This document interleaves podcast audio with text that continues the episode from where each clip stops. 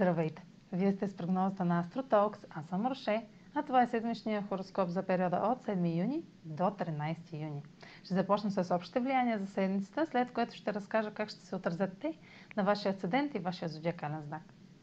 На 10 юни е новолунието в Близнаци, което в същото време е и слънчево затъмнение. Това е шанс да направите нова стъпка напред в една сфера от живота си, където да вложите време и усилия за знания, общуване, привличане на нови контакти и организация.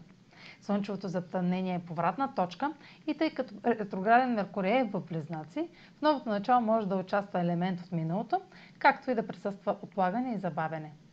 Ретрограден Меркурий в Близнаци е в съвпад с Слънцето по време на самото новолуние и бележи начало на нов цикъл, който ще подкрепи новото начало с разговор, съобщение или среща отлагане до сега позната информация или документ може да изкочи тъкмо на време, докато обсъждате важно решение. Предложенията ще ви звучат объркващо, ако сте пренебрегвали фактите до сега. Новините ще ви върнат към забравена тема, която е дошло време да изговорите и може да изиграе важна роля в стартирането на вашите начинания. Тази и другата седмица са под влиянието на Сатурн в Водолей в квадрат с Оран в Талец. Сатурн е ретрограден, което сочи ревизия на свършеното до сега, равносметка кое действа и кое не и добавяне на допълнителни усилия за материализиране на целите. Решенията взети сега ще са спешни, неотложни и притискащи.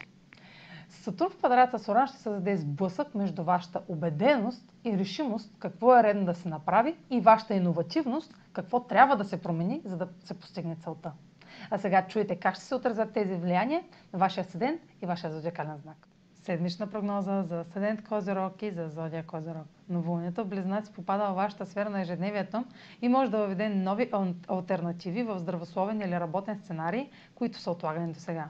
Разрешаването на текущ проблем или допълнителни задължения могат да увеличат темпото в рутината ви, докато същевременно се налага да давате повече обяснения.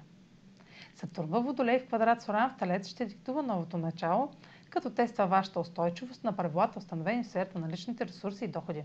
Това е криза между правила, включващи пари и сигурност, и желанието да се освободите или да поемете риск.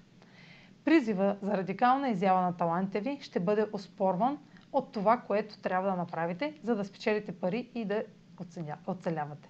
Определени рискове могат да бъдат доста разрушителни, но в същото време проявявате нова увереност. Използвайте това напрежение, за да предефинирате най-важното за себе си и ценностите ви.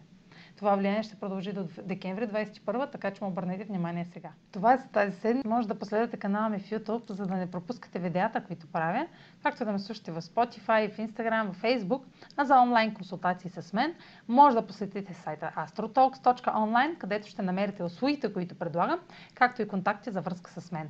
Чао! Успешен ден!